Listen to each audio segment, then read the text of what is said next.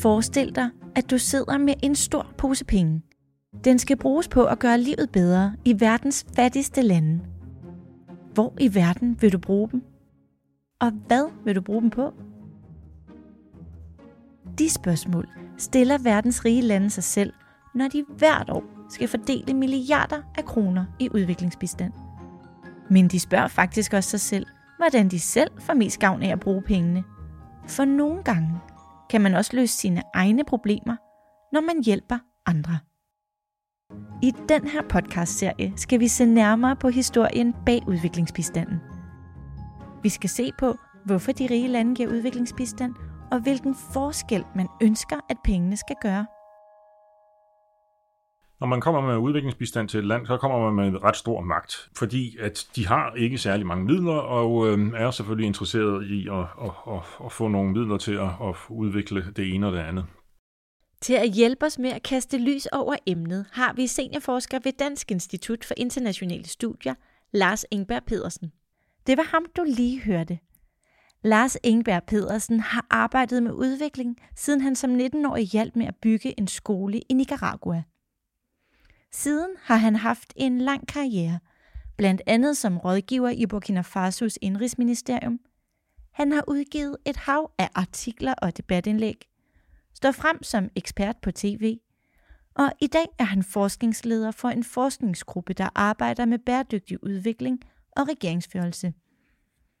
Desuden kommer du til at høre fra Tim White, generalsekretær i Mellemfolkeligt Samvirke. Jeg startede faktisk med at øh, læse kolonihistorie, så man kan sige, at jeg har sådan fagligt øh, har haft en interesse for forholdet mellem øh, særligt Europa og resten af verden.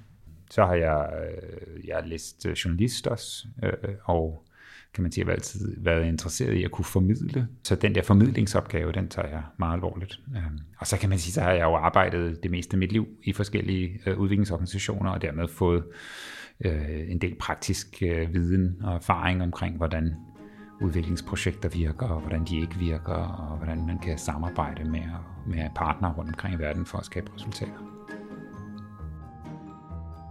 Jeg hedder Pernille Glise Andersen, og jeg kommer fra Travers, der har produceret podcasten for Mellemfolkeligt Samvirke. Der hører også undervisningsmateriale til den her podcast, og det kan findes på verdensmålene.dk. Lad os komme i gang. Lars Ingberg Pedersen deler et lands motivation for at give udviklingsbistand ind i fire overordnede kasser. Det handler om solidaritet, geopolitik, kommercielle interesser og indrigspolitik. Han forklarer det sådan her. Den ene er at gerne ville understøtte en udvikling. Det er altså noget med solidaritet at gøre. Den anden handler om geopolitik. Under hele den kolde krig, der øh, brugte både amerikanerne og russerne øh, jo udviklingsbistanden til ligesom at få øh, allierede rundt omkring på kloden.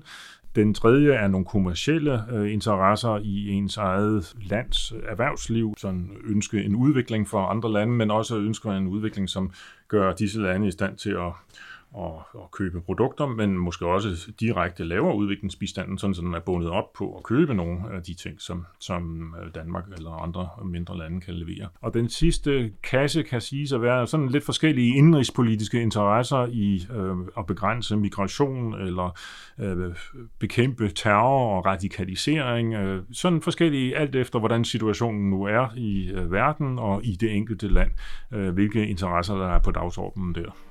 Verdens rige lande kan altså have forskellige motiver for at give udviklingsbistand, og ofte er der nok også mange forskellige motiver på spil samtidig. Men udviklingsbistandens historie starter faktisk med, at vi selv modtog udviklingsbistand, altså også her i Vesteuropa og Danmark. For nogen havde en stor interesse i at hjælpe os. I slutningen af 1940'erne, i tiden efter 2. verdenskrig, lå store områder af Europa i ruiner, og Europas industri, som var nøglen til, at Europa igen kunne begynde at tjene penge, var forældet. Genopbygningsarbejdet var uoverskueligt, og der var social uro, der skabte stor utryghed. Folk på tværs af Europa var bekymrede, for de vidste ikke, hvad de skulle leve af. Så kom USA til undsætning med svimlende 13 milliarder dollars det svarer til 115 milliarder dollars i dag, og er mere end hvad EU med sine 27 medlemslande giver i udviklingsbistand årligt.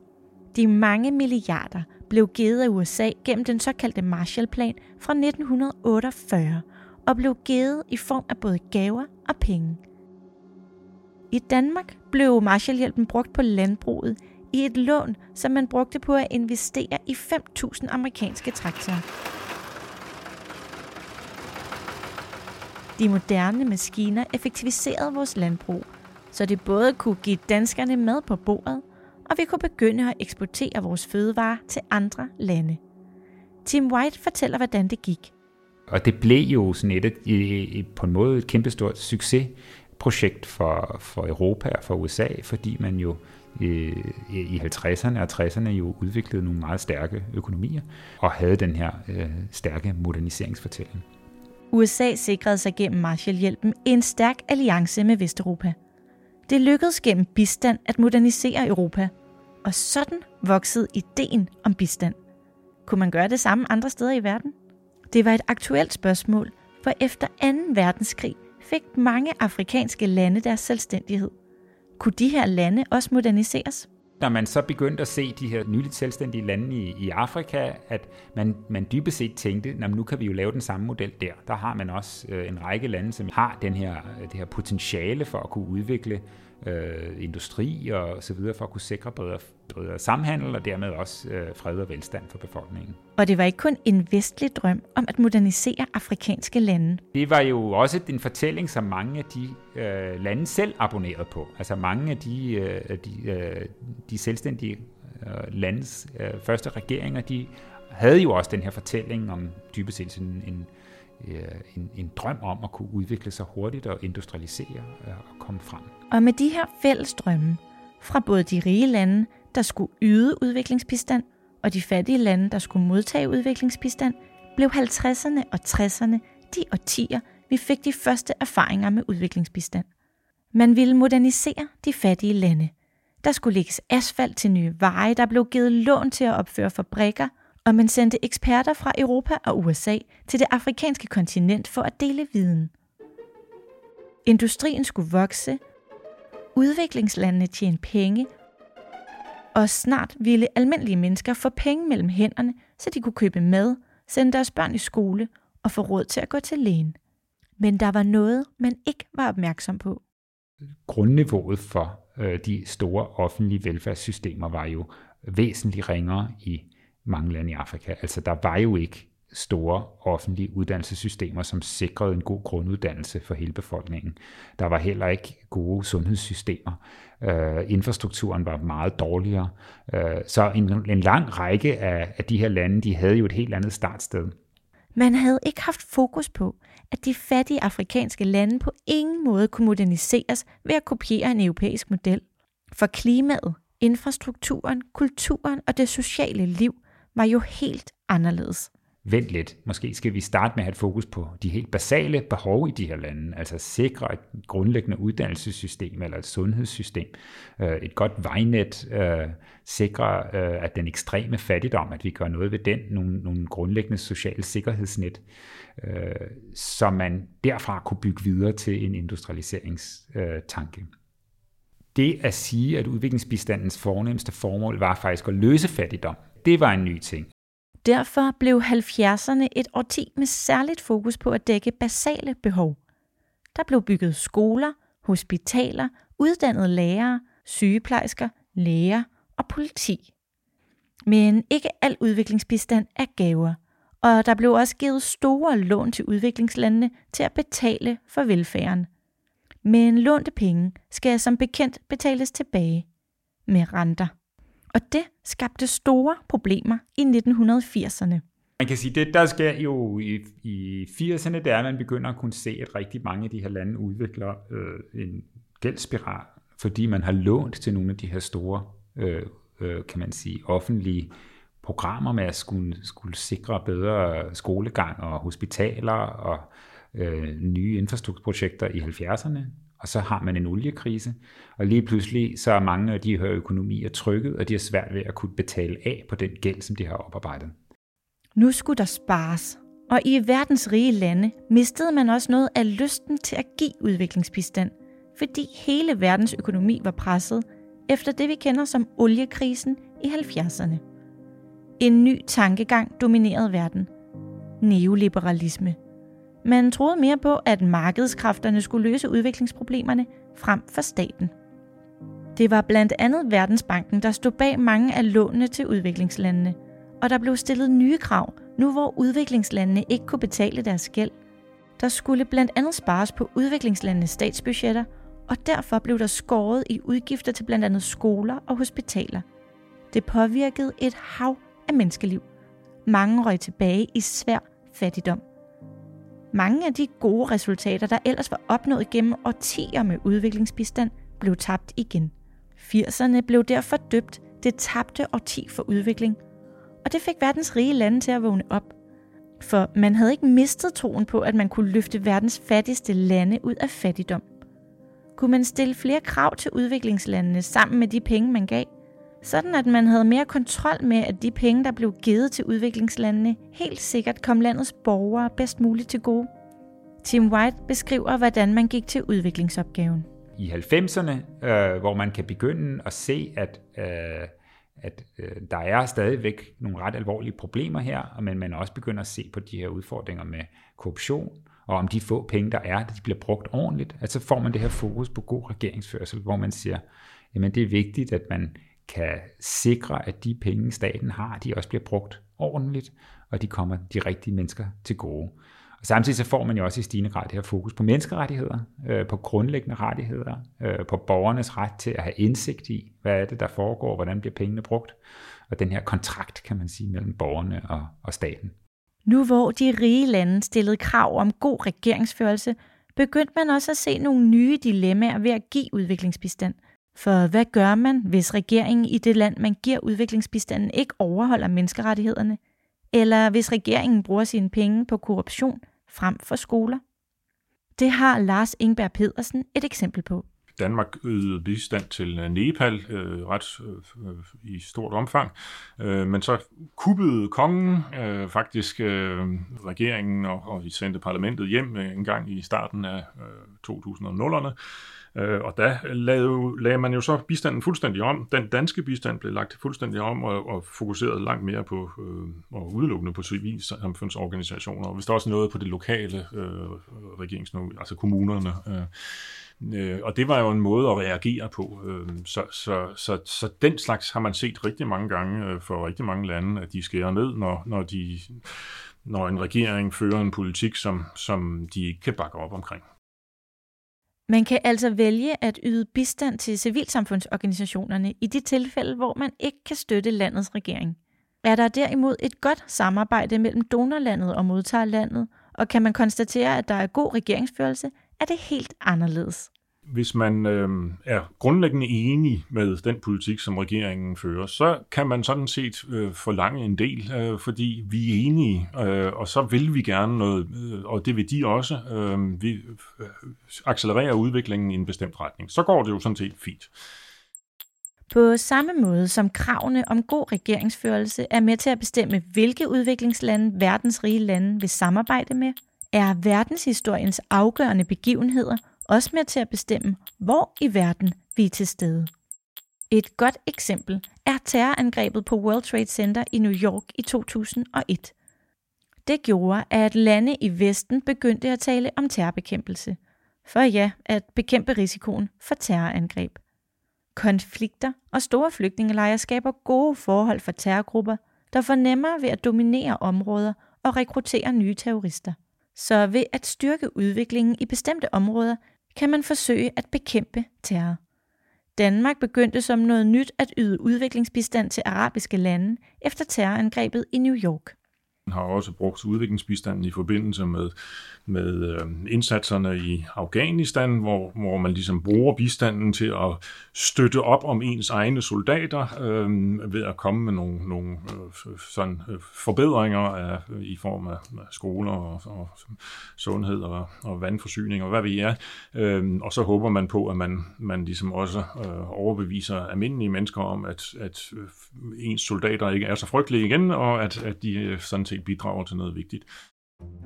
Et andet eksempel på en begivenhed, der satte en ny dagsorden for, hvordan vi yder udviklingsbistand, ser vi i år 2000. Her satte man i FN en række fælles mål op for verdens udvikling. År 1000-målene. I fællesskab i FN satte man fælles globale mål for bekæmpelse af fattigdom, sult, sygdomme, analfabetisme, forringelse af miljøet og diskrimination af kvinder. Det gav nogle vigtige erfaringer. Den store erfaring var, at ved at lave sådan nogle mål, så, så, så bliver det lidt mere konkret og håndterbart, øhm, og, og, og det var sådan set en god ting. Årtusindmålene var gode til at ensrette udviklingsbistanden, så flere udviklingsmidler blev brugt på lige præcis det, men i fællesskab var blevet enige om, var vigtigst. Og det blev startskuddet til en meget vigtig begivenhed, nemlig verdensmålene, der blev vedtaget i FN i 2015. 17 fælles mål for en mere socialt retfærdig og bæredygtig verden frem mod 2030. Det er nogle langt mere gennemtænkte øh, mål, man der har fået etableret. For ifølge Lars Ingberg Pedersen havde årtusindmålene særligt et problem. Hvis det bare gik frem i gennemsnit for en befolkning, så, så, var, det, så var det fint. Så så det godt ud. Øh, nu hedder det så, at øh, gennemsnitsbetragtninger ikke er nok. Vi skal have alle med, øh, og det er jo en stærk øh, understregning af, af, af, at der skal gøres noget ved ulighed. Alle skal have en mulighed for at komme med. Leaving no one behind, som det hedder, øh, er blevet centralt. Verdensmålene har også tvunget verdens rige lande til at kigge på sig selv. For er vi egentlig selv et godt forbillede for, hvordan et veludviklet land ser ud? Altså, vi kan se hinanden lidt mere øh, lige i øjnene, om man så må sige, mellem syd og nord, øh, mellem fattige og rige lande. Øh, I og med, at hvis man kigger på nogle af de her indikatorer øh, for alle verdensmålene, så er det meget tydeligt, at øh, de fattige lande har store udviklingsudfordringer, øh, hvad angår øh, en lang række af de første mål, altså fattigdom og uddannelse og sundhed og ligestilling og øh, vandforsyning og den slags. Kigger vi på dem, der har med klima at gøre, så er det jo øh, de rige lande, der er i rødt. Verdens rigeste lande står for massive CO2-udledninger og store forringelser af vores miljø. Og på den måde har vores velstand også fået store konsekvenser ude i verden, hvor vi ser skovbrænde, oversvømmelser og tørke. Alt sammen noget, der rammer verdens fattigste allerhårdest. Det betyder, at verden i dag er vendt helt på hovedet, siden vi dengang i 50'erne og 60'erne begyndte at yde udviklingsbistand. Tim White forklarer her, hvordan det har ændret vores tilgang til udviklingsbistand. Det jo er et rigtig godt og sundt opgør med den moderniseringstanke, som har præget øh, udviklingsbistanden øh, siden øh, den startede i, øh, i 60'erne. At der, dengang har der jo været sådan en grundlæggende tanke om, at øh, de fattige lande bare skulle gøre ligesom de rige lande, og så ville alle de problemer, som de har, blive løst. Men det, som verdensmålene jo nu siger, det er jo, jamen faktisk så er den udviklingsbane, som de rige lande har lavet, grundlæggende ikke bæredygtig. Så lad være med at gøre ligesom det her. Lad os alle sammen finde en bedre måde at indrette vores samfund. Øh, så det tror jeg er en rigtig sund dynamik. Man kan jo så sige omvendt, at det jo også lidt udstiller de rige landes hykleri, fordi at det bliver jo også meget klart, at hvis man ser på, på emissionerne, så trods alt vores snak, øh, så har vi jo stadig utrolig svært ved rent faktisk at nedbringe vores, vores øh, øh, kan man sige, øh, økologiske fodaftryk øh, i Vesten, og også i Danmark. Øh, så man kan sige, at det øjeblik, at pilen begynder at pege lidt på os selv, så går det også op for en, hvor svært det er egentlig at nå sådan nogle mål hvor det har været nemmere at sidde og kigge lidt på Afrika og ryste på hovedet. Nu peger pilen jo på os selv, og så viser det sig, at vi har faktisk også haft enormt svært ved det. Nu peger pilen altså på os selv, men historien slutter ikke her. I næste afsnit skal vi se nærmere på, hvordan Danmark har valgt at bruge vores store pose penge, der er øremærket til udviklingsbistand. Og Tim White tager os med til Nepal for at se på, hvordan man kan skabe gode udviklingsresultater ved at lære mennesker om deres rettigheder, frem for at give dem en ged. Det er øh, altså en af de mest bevægende ting, jeg har set i mit liv, at, at opleve mennesker, som jo aldrig har gået i skole. Mange af dem havde faktisk nærmest aldrig været uden for den jord, de arbejdede på. Øh, og lige pludselig at samle sig og sidde og snakke sammen og forstå, at de ikke var alene, og at de måske sammen kunne forestille sig øh, en anden verden. Husk, at du kan finde undervisningsmateriale om udviklingsbistand på verdensmålene.dk.